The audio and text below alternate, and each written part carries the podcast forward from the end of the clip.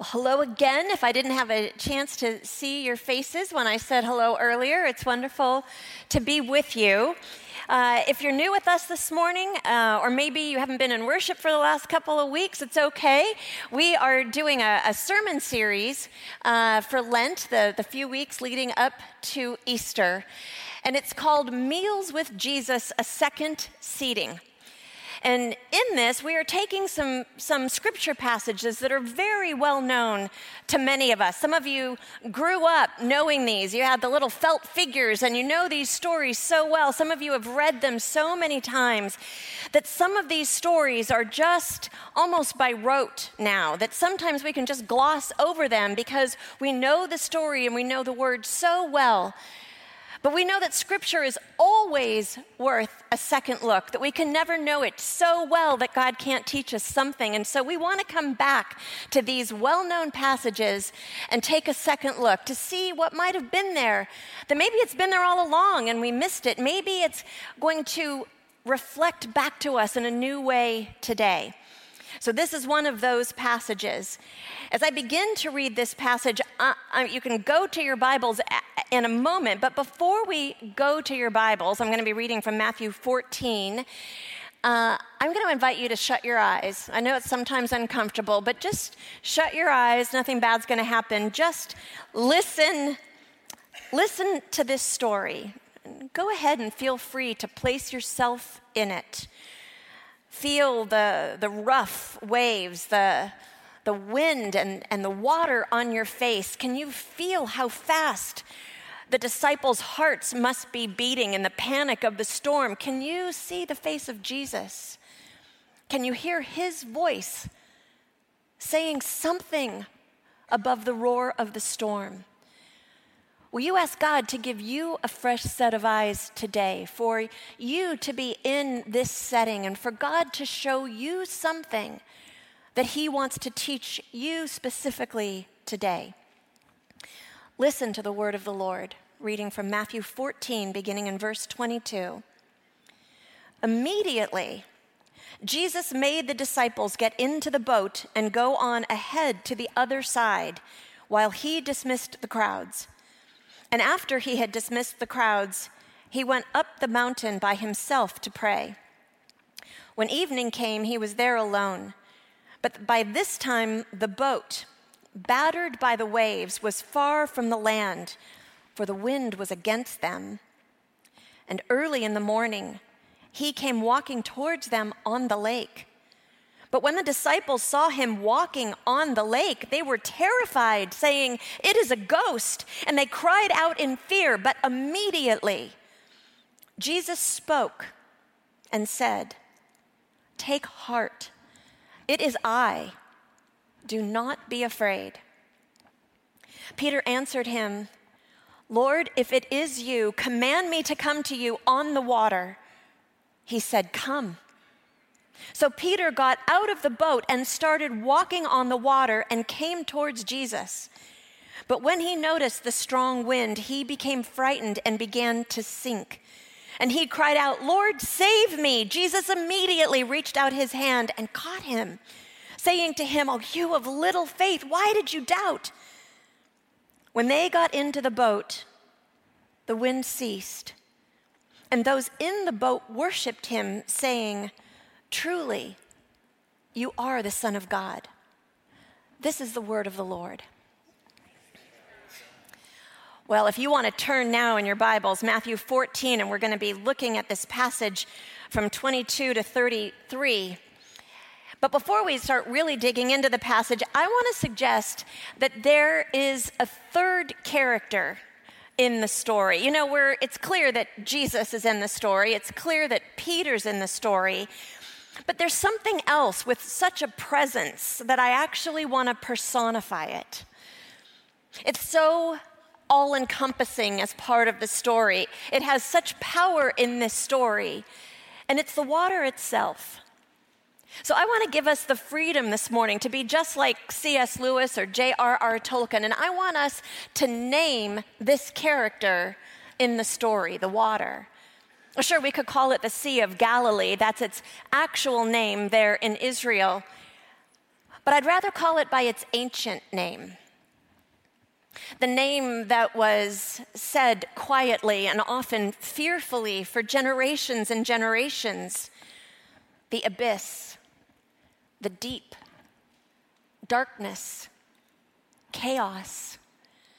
In many traditions, and even in the Hebrew scriptures, it is thought that the sea, the deep, impenetrable mystery of the sea, is where evil spirits were.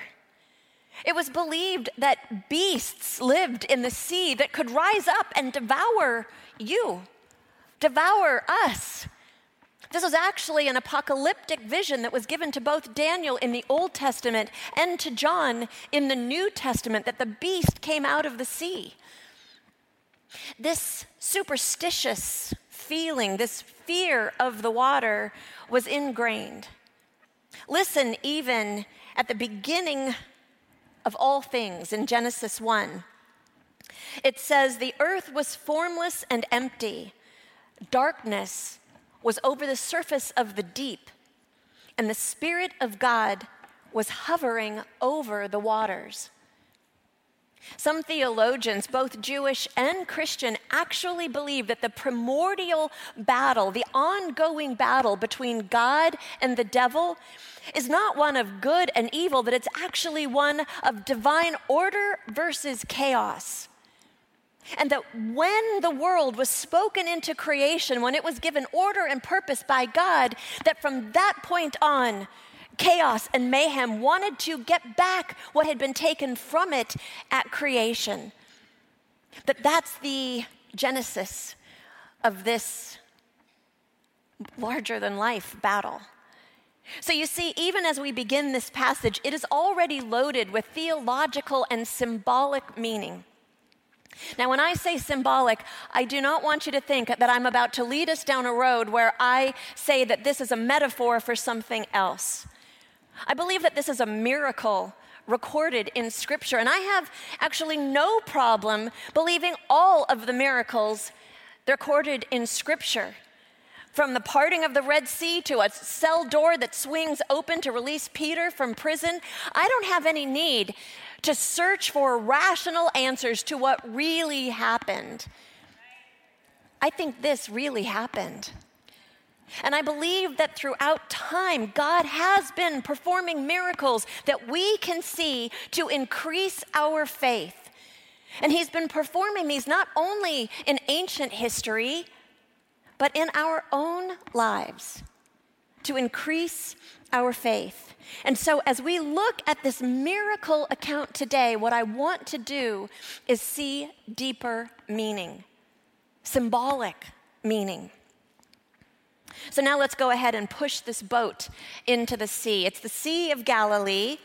And what we first notice when we look at verse 22, what we first notice is that Jesus made the disciples get into the boat and go on ahead to the other side.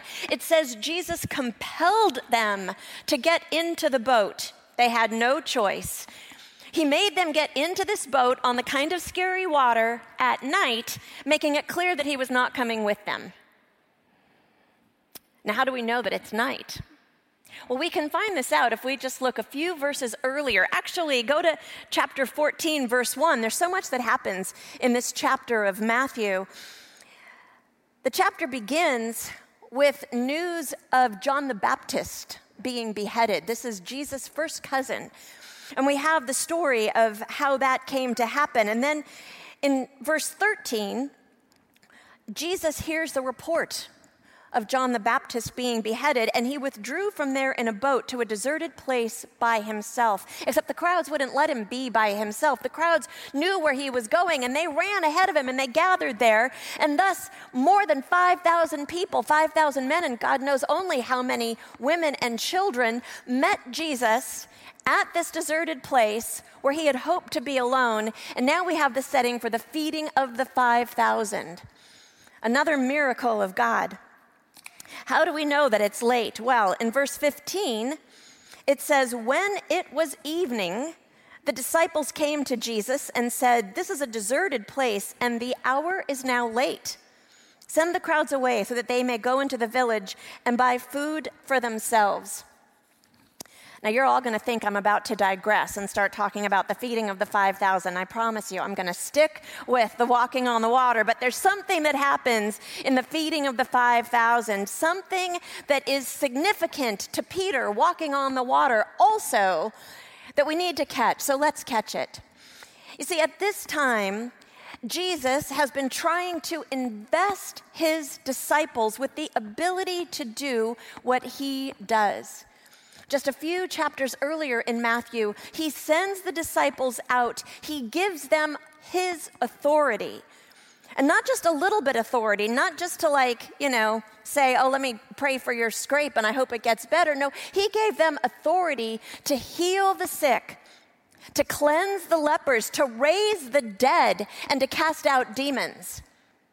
He had been telling them all along that what I see the Father doing, I do. And Jesus is saying to the disciples, what you see me doing, so you can do also. It's in John that it says, greater things can you do for the one who believes in me. Even greater things will you do because I am going to the Father. And so at the feeding of the 5,000, when the disciples urged Jesus to send all of this crowd of people away so they could get something to eat, Jesus says, they don't need to go away. You give them something to eat. Now, they've just been casting out demons and raising the dead, but they're like, we've got nothing. I mean, don't ask us to feed anyone. This is like how I am in the kitchen. This is impossible. They didn't know how to feed 5,000 people. They had no resources of their own, so they thought. And so Jesus, even though he tries to give that task, even though he says to the disciples, you can do what you see me do, he still is trying to ease them into this kind of responsibility. So Jesus makes his disciples, now we're back at the boat on the Sea of Galilee. Jesus makes his disciples get into the boat and go ahead to the other side.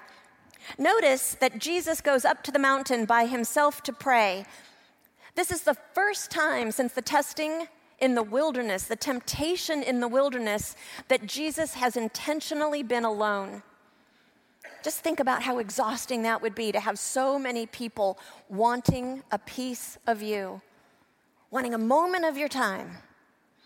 This is the first time that Jesus is alone, and he is up on a mountain praying. And just picture this tableau, Jesus up on a mountain praying at the same time that the disciples are on a lake in the middle of a storm, rowing like crazy and making no progress. If you are ever in a storm, rowing like crazy and making no progress, will you bring this tableau to mind? Will you remember that you may be able to get more done if you stop and pray? Will you bring prayer into your circumstances? So how do we know that it's night? Well, we know that it's after the feeding of the 5,000, but we're told, it says, early in the morning, he came walking towards them. Now, that's actually an interpretation of what the Greek actually says. The Greek actually says there, in the fourth watch of the night.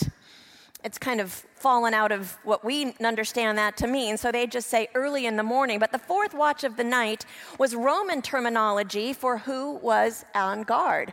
And the fourth watch of the night was sometime between 3 and 6 a.m. Middle of the night, dark, scary. It's at this time that Jesus came walking to them, literally from the vantage point that he had on the mountain. He could have looked across the entire Sea of Galilee. That's the kind of vista that you have. And he probably could have literally seen the storm, the thunder, the lightning. He could have seen the clouds, and he would have known that's where the disciples were going. That's where they were in the middle of right now. And he sets off to be with them. So now let's go ahead and put ourselves in the boat with the disciples.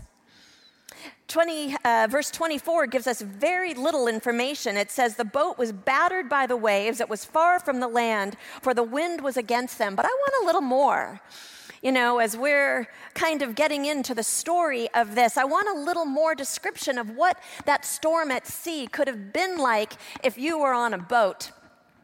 And if you're curious, you can go home and go to YouTube and look at boats on the Sea of Galilee during a storm, and you will see a whole bunch of videos from today.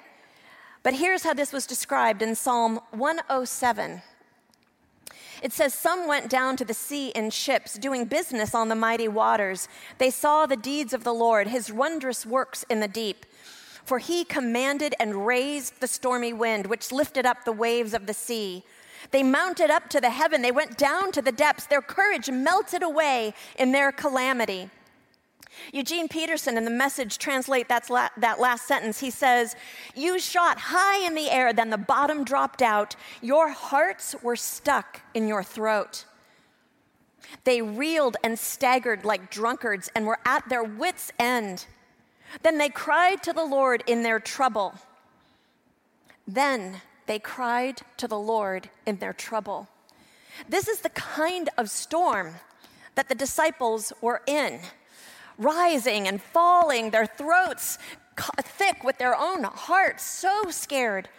This is what they were in. And don't forget, Jesus made them get into the boat at night when storms usually come up without him being with them. Have you ever been really clear that God told you to do something? Like crystal clear, I know that God asked me to do this. Has it ever seemed ill-advised? Badly timed? Have you ever said, "Really, God?" And he says, "Yes, now. Do it." Have you ever been in the middle of where you know God called you to be, right smack in the middle, and a storm has come up? Like literally the forces of hell kind of storm unleashed where you thought that you had heard God called you to be. Has any of that happened to any of you? I know what that's like. I know what that's like in my fellowship, my following of Jesus. In times that I've felt suddenly like I've gotten out ahead of him, that I've been right where I thought he wanted me to be, but suddenly it couldn't be like this. Like, it's just not this. And do you know what the first thing I do is when I know that I'm in this circumstance? Do you know what I do? Anybody? See, pray would be such a good answer. I wish I could say that the first thing I did was pray, but it's not. The first thing that I do is I beat myself up really good. I just start saying, "God, I am so sorry. I don't know what got into me. I must be so silly. Gosh, I thought I was listening to you, but I must not have been. I'm so sorry, God, that I misheard you. I'm so sorry that I guess I took a wrong turn. I'm just sorry, God. And I hope that you'll forgive me, and I hope that you can find me here." I've prayed prayers like that. In one very particular moment of my following of Jesus, it was actually when I thought he was calling me to ministry. I had actually started going to seminary, and I was still working full-time, and somehow I thought this is what God was calling me to do. But I tell you, the beginning of it was like a storm. I'm not joking when I say there was a day at work when I was blowing into a brown paper bag because I couldn't breathe. And as I cried out to God, as I said, "I am so sorry," I heard such a distinctive word from God, a voice in my spirit that I knew to be his voice. I knew it was God. And the first thing that he said to me was, "Who told you you've done something wrong? Just because it's not easy doesn't mean it's not right, doesn't mean it's not my will.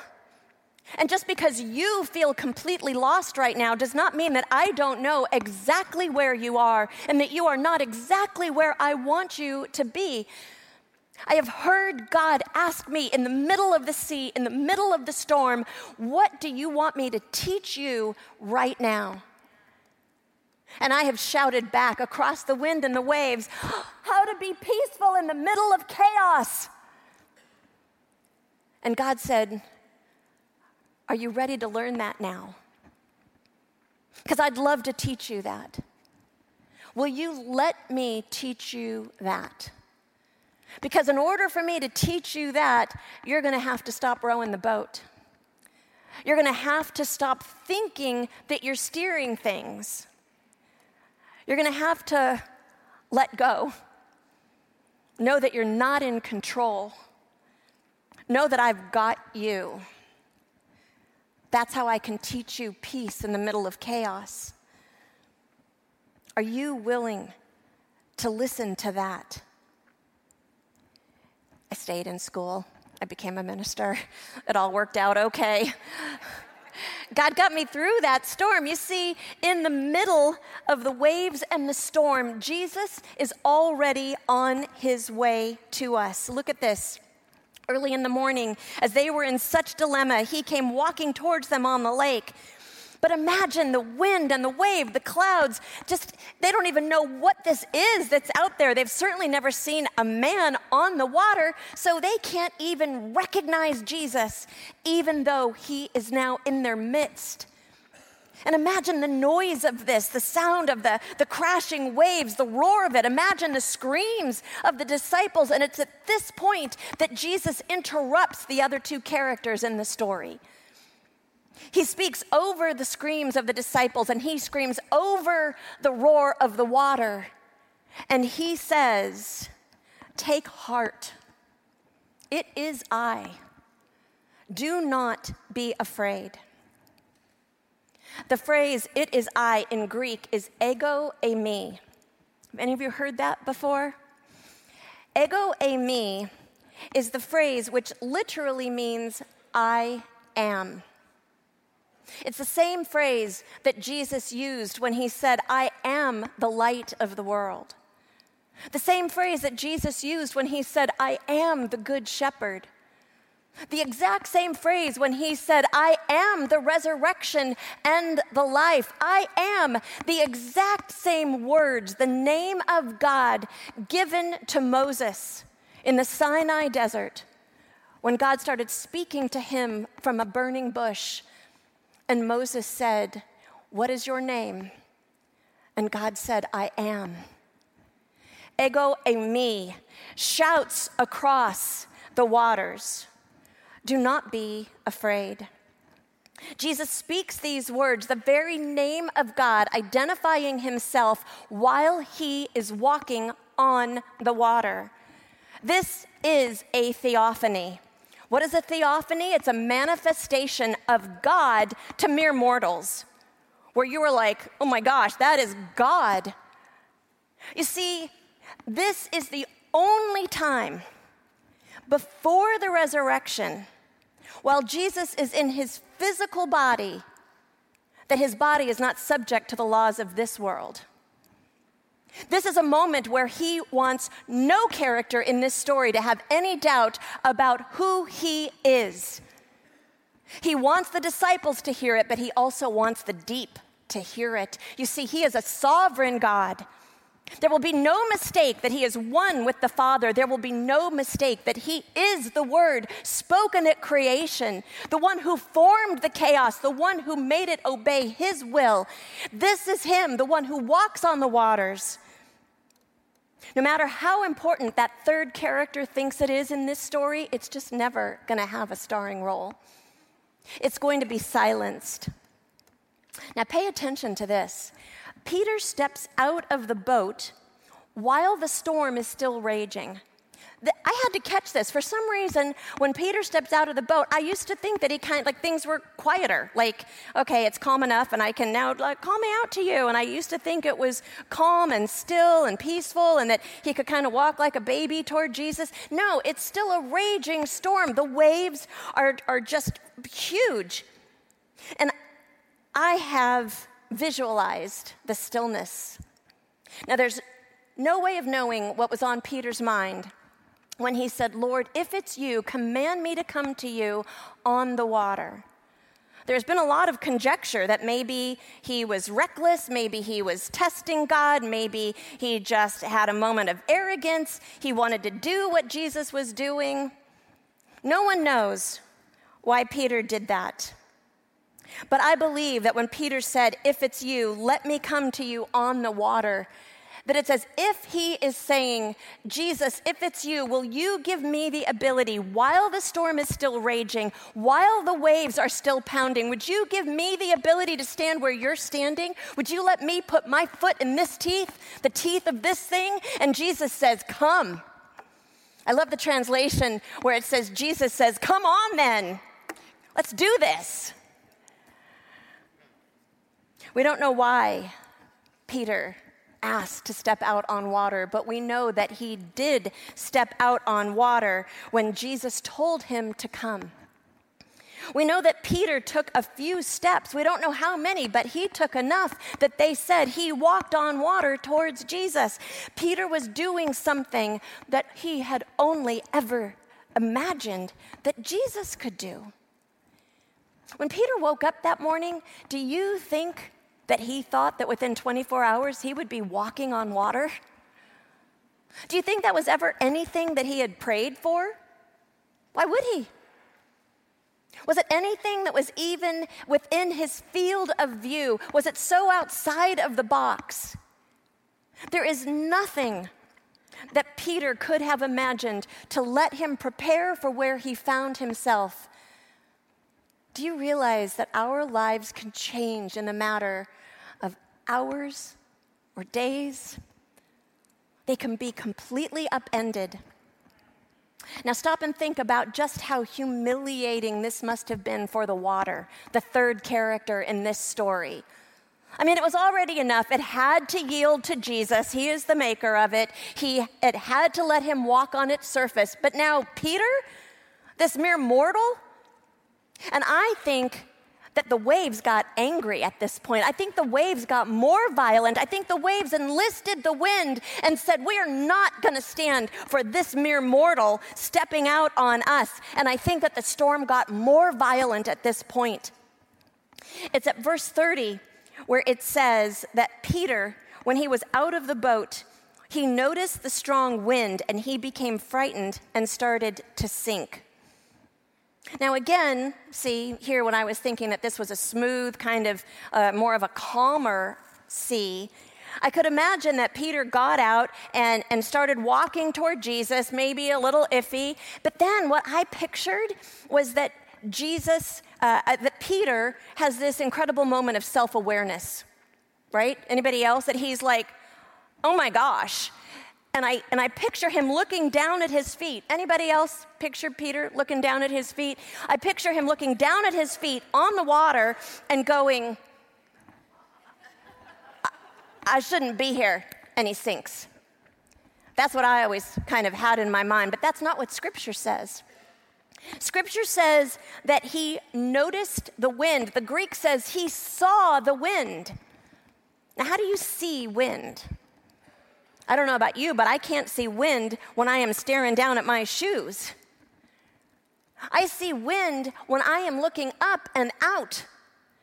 And so I don't believe that Peter took his eyes off of Jesus. I think that Peter was still looking at Jesus in the storm, in the waves, but there was something else in that same field of view, and it was the wind. And now there's two things that Peter sees, two things that he's trying to comprehend. And at that moment, the wind became greater than Jesus. The wind took center stage. That's when the bottom fell out from beneath Peter. That's when he sank, when his troubles became bigger than Jesus. And it's in that place where we now have just two characters left in the story, the Lord and the deep, light and darkness, chaos and order.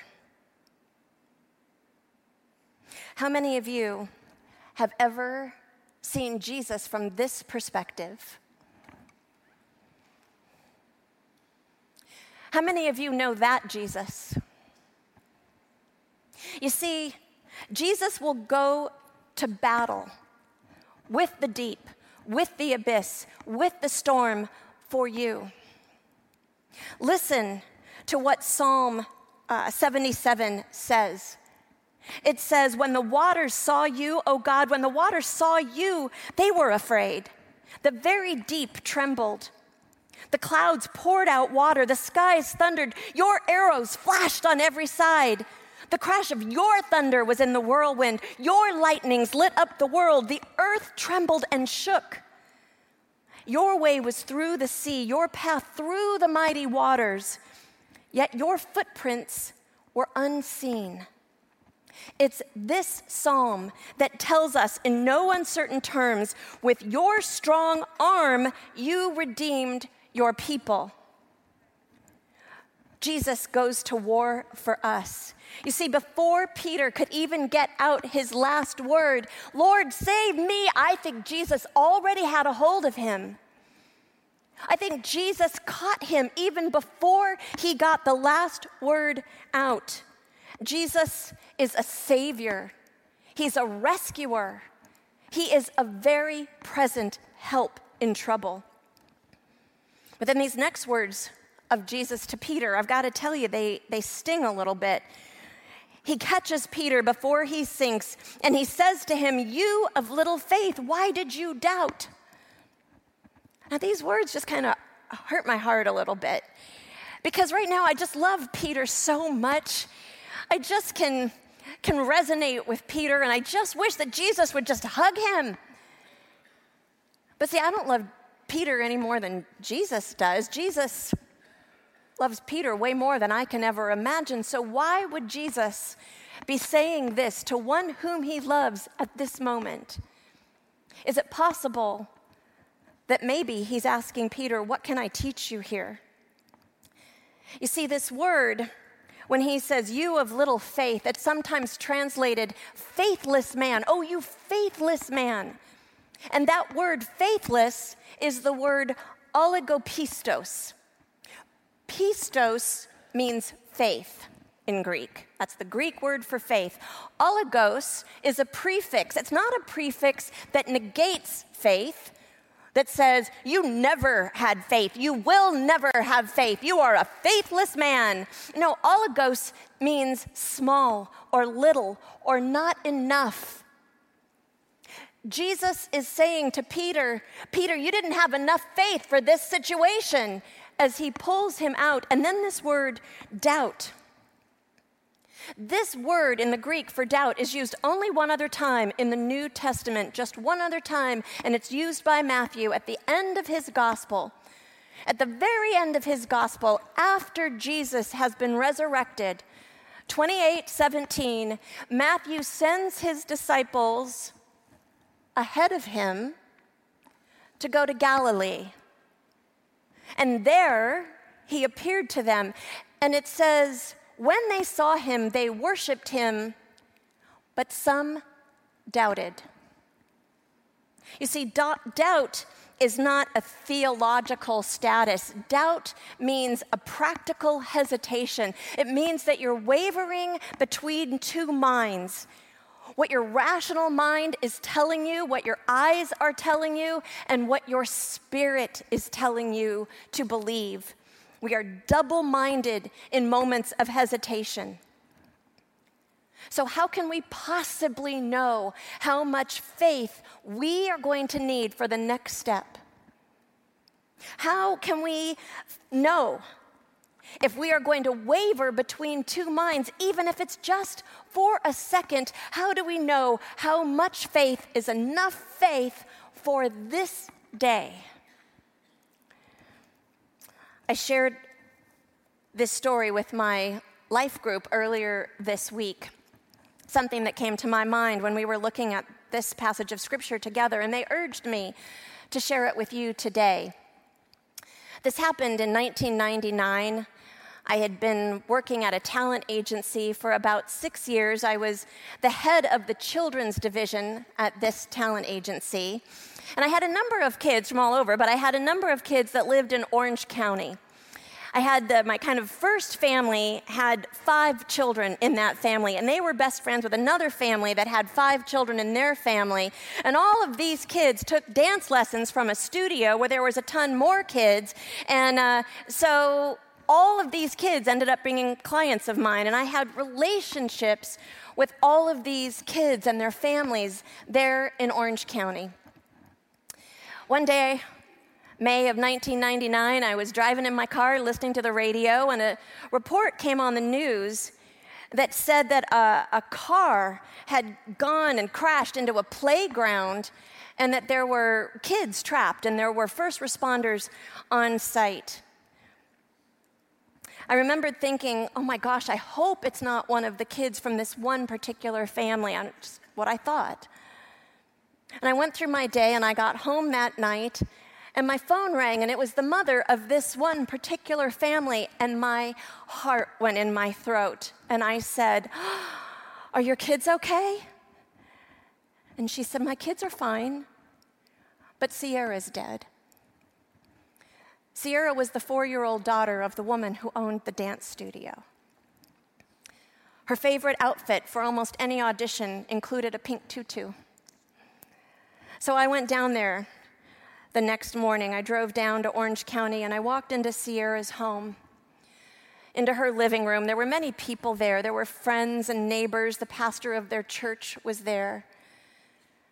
And I can never forget seeing Sierra's mom lying on the sofa. She was clear she'd been there all night. And she was clutching a picture of Sierra that now was literally wet with her tears and the sweat from her hand. And when I walked in, she saw me and she uncrumpled the picture and she said, oh, you knew her. You knew how beautiful she was. You knew how special she was. And all I could say was, yes. I knew what she'd been through. She had gone through a divorce, a custody battle, and she put so much into wanting to have custody of Sierra because, in her own words, she wanted Sierra to be raised to know the Lord, to love Jesus. On the periphery of the room, I started to notice that there were groups of people talking, some having a little bit of movement. There was someone that went over and turned off the TV that was on in the room with no one watching it.